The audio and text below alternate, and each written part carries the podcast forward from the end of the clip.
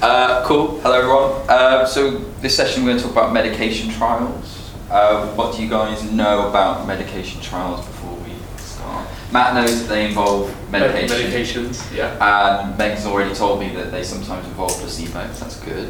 What What else do you guys know about medication trials? Not all different phases. They do have different phases, and, and we're going to explore that. Good. Anything else? Not all trials that include medications would be CT study, just How so? because it depends what you're looking at. Yes. Cool. Um, you might not be looking at the drug, hmm for instance. You might be looking at the way it's given, so it wouldn't actually be classed as a investigational medicinal product. Do you have something as Is well that around um, Because you're not new medications, investigating trialing new medications, and also investigating trialing all medications Yeah, for the new kind of are conditions. looking at Brilliant. Absolutely. So that's. That's very important. So some drugs Mm. come in and out of fashion, and you find that what they originally were used for actually have a purpose for, for other things as well. Really good, good, good, good. It hits the news when you put six men in, IT, in ITU. Have you seen my slides? No. That was Uh, that's the only thing I remember about any kind of trials is when when I get that That young. was a Oh my recent god. Tried. Sorry? You know, had like a really catastrophic trial once. Yes. Loads of people. It's like you guys have Recently. read my slides. Ah. Recently. This is what happens when I, this is what happens when I. shouldn't ask questions to start. No, I know it's good. It's good. It's good. Right. Okay. Cool. We're on the same wavelength. Okay. They were healthy Yeah, men but- in 20s, weren't they? Yeah, but they didn't even try a fluid, thalidomide, did they? And then All the babies got. and then all the babies came out. This is all really good. Can you save it for about five minutes? Otherwise, the editing is un- unbearable. Well, otherwise, uh, it's like, yeah, this is over now. Anyway, excellent. Okay. Uh, although this is a nice, friendly environment where we can all talk together and hold hands and look at But the please do it sunset and all of that. So, but, but please do it in the order that I've identified. That's what we could turn the shape into at the top, look. What's We could do. Yeah, Storm Trooper. What's the I think this, if they were in purple, I think this is Dream, personally. But Well, you can Can we not colour them purple? we could probably do that. They're Why staring haven't at done each that other. yet? That's- I, we could do it. I'll suggest it to Frank. Storm Looking at Troopers. each other. No, they're holding hands. They don't I'm surprised eat. they managed to They're hit. either in love or So- they're animals. Why do we need to do medication trials? to prove that they're safe. Yeah. To prove that they're safe. That's one Prove good that point. they've uh, got a clinical benefit. To prove that they work. And that they're, because they, they do a lot of them on animals that are, so you can't extrapolate them to humans Brilliant. properly without. Absolutely, yeah. dying it's becoming less. So all medicines are somewhere along this road, aren't they, of risks and benefits. Whatever we do to our patients will ultimately have some sort of risk associated with it, whether that's I'm going to reduce your stroke risk by putting you on rivaroxaban, but I'm going to make you scared every time you bump your head, or increase your risk of a nosebleed, etc., etc.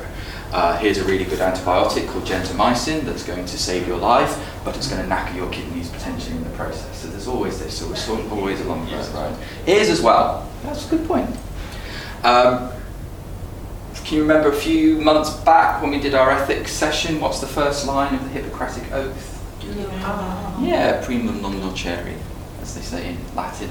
First, do no harm. So the first thing we've all got to do in our approach to our patients is make sure that we're not doing harm, and that we're actually what we're doing works, which is why we are doctors and nurses and we are not homeopathic fraudsters.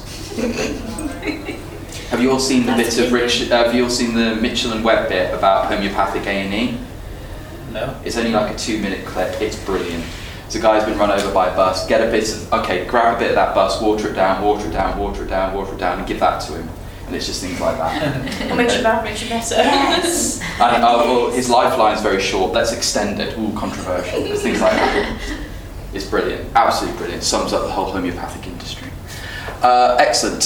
So um, somebody mentioned this drug. What's the drug?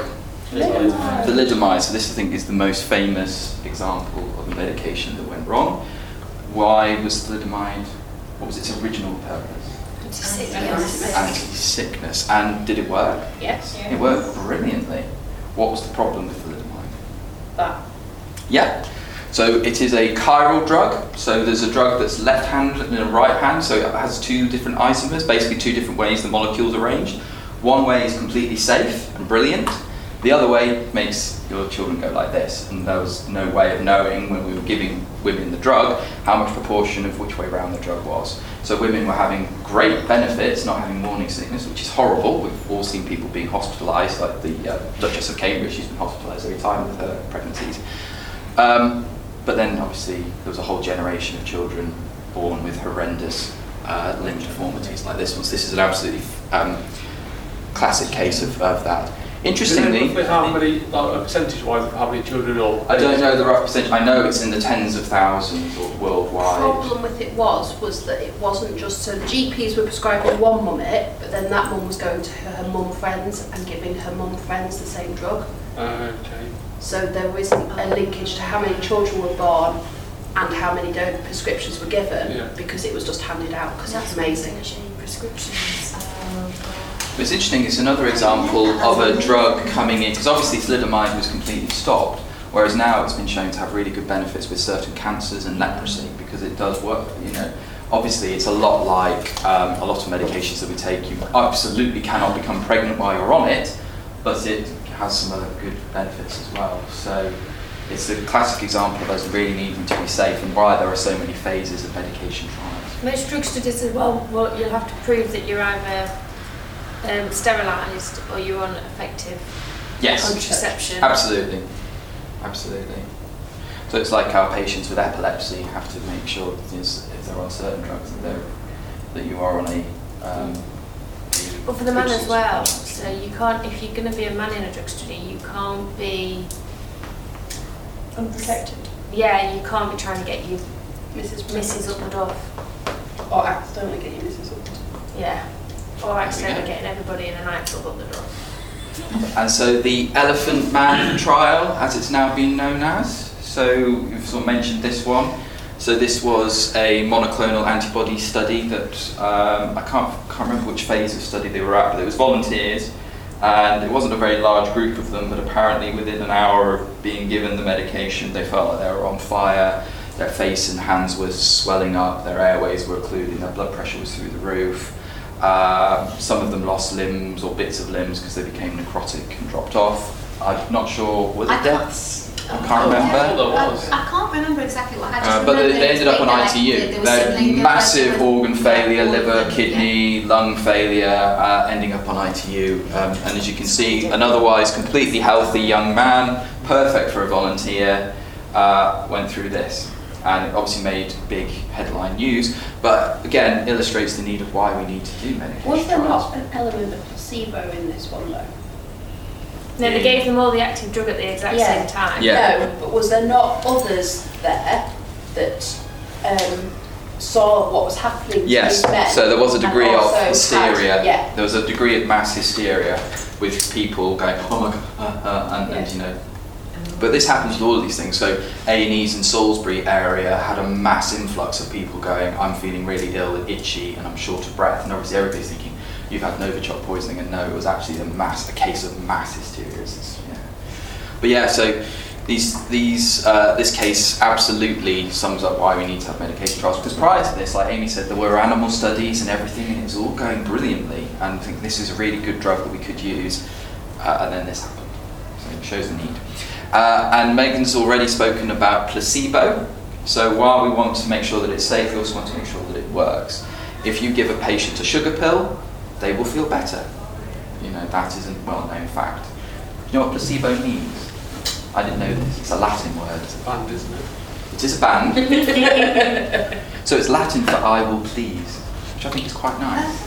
So that's where it came from. Yeah, because they expect medications. They come to you, and if you're Yeah. upset, you'll be fine without So it. They you can see you, you can see where doctors back in the day, especially when there was a lot of money involved, were like I will please. Here's a, here is a completely pointless pill. Off you pop.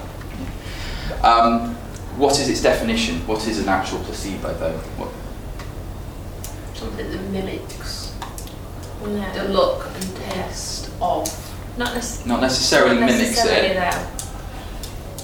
Because a good placebo will look Because you can have rubbish placebos. Yeah, but but if and al- but also if you don't know what the acting one looks like, then that you in certain sort of circumstances you could just give somebody a Yeah. pill and they wouldn't know. So it's, essentially, it's any intervention that you know will not work. That is essentially a placebo. So you might do a trial of one drug that you know works versus another drug that you think might work and you're comparing. That's not a placebo. A placebo is this is just sugary water. It will have no benefit to your condition whatsoever. But the reason why we do use placebos rather than doing nothing is that if a patient is getting something, they will feel better. It's what's known as um, the placebo response. Okay, and that can be a nice warm feeling that I feel better versus actually having a physiological response. If a patient is given a placebo and they think it will lower their blood pressure, it lowers their blood pressure. It's well known and documented, and we've already talked about that trial with patients with back pain. Um, it's in the Nature magazine of patients having this amazing response and being able to walk again, having been given a placebo. And even when they're told that it's a placebo, they carry on wanting it. It's brilliant. IV placebo will work better than a tablet placebo. Uh, and different colours have different benefits. So red is a good placebo colour.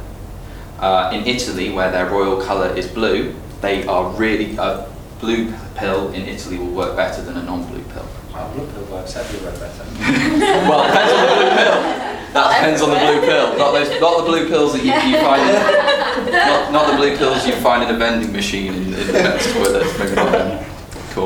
So yeah, so that's the placebo response. Um, the amount of a response versus if you had nothing, that's what's known as the placebo effect. Okay, so this is well documented. Most patients will regress to the mean. Diseases get better. So we need to make sure that actually what we're doing is the benefit of the medicine rather than uh, just simple chance. Cool.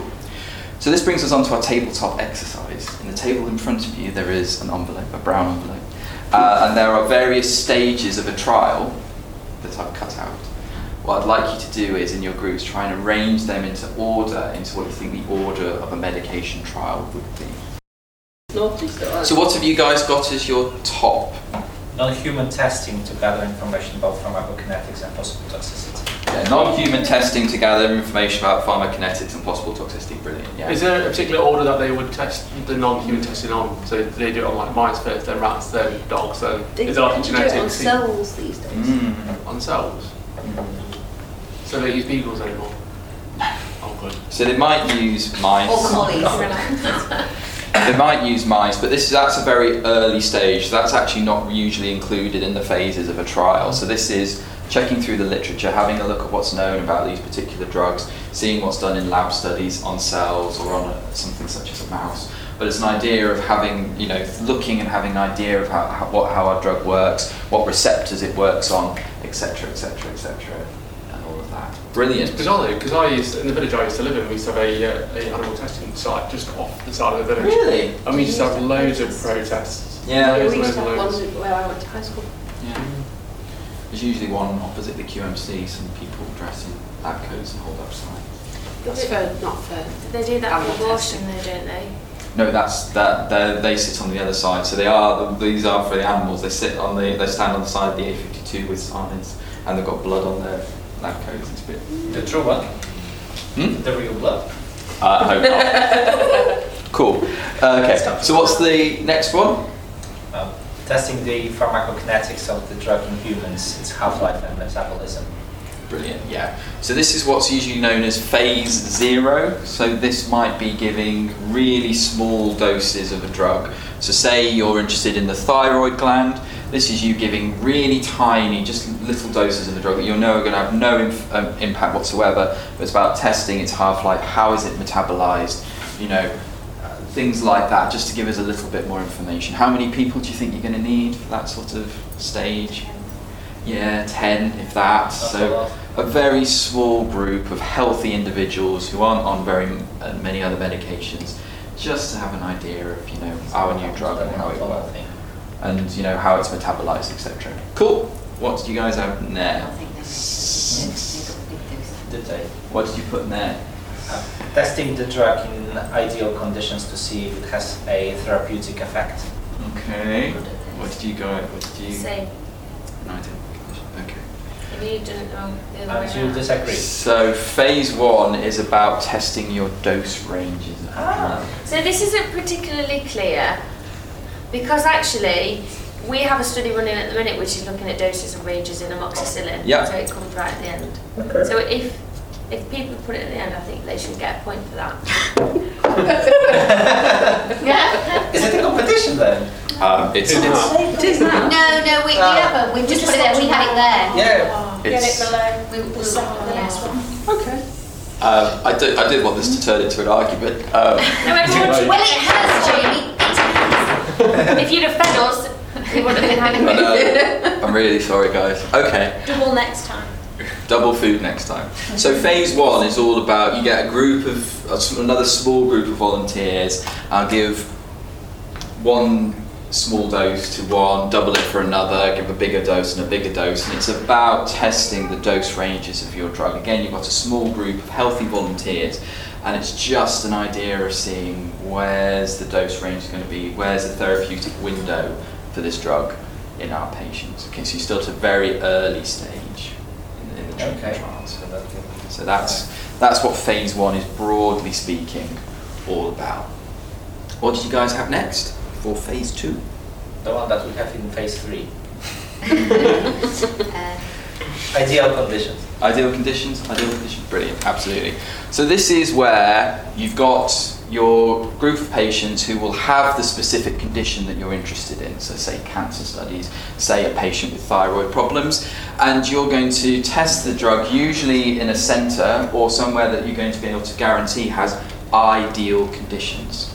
Okay, and so say that your new drug requires weekly blood tests. This is where you can guarantee that your patient on that medication is getting a weekly blood test to assess their dose, assess their response to the medication as well. And phase two is interested in this word that we call efficacy of the drug. The efficacy of the drug. How does that drug work in ideal conditions where you know that you're getting it at the right time every day um, and you're getting the right level of monitoring all the time? Okay. So you're in a larger number of people, a few hundred patients are in this stage, okay, and you know they're getting good monitoring and they're getting everything recorded.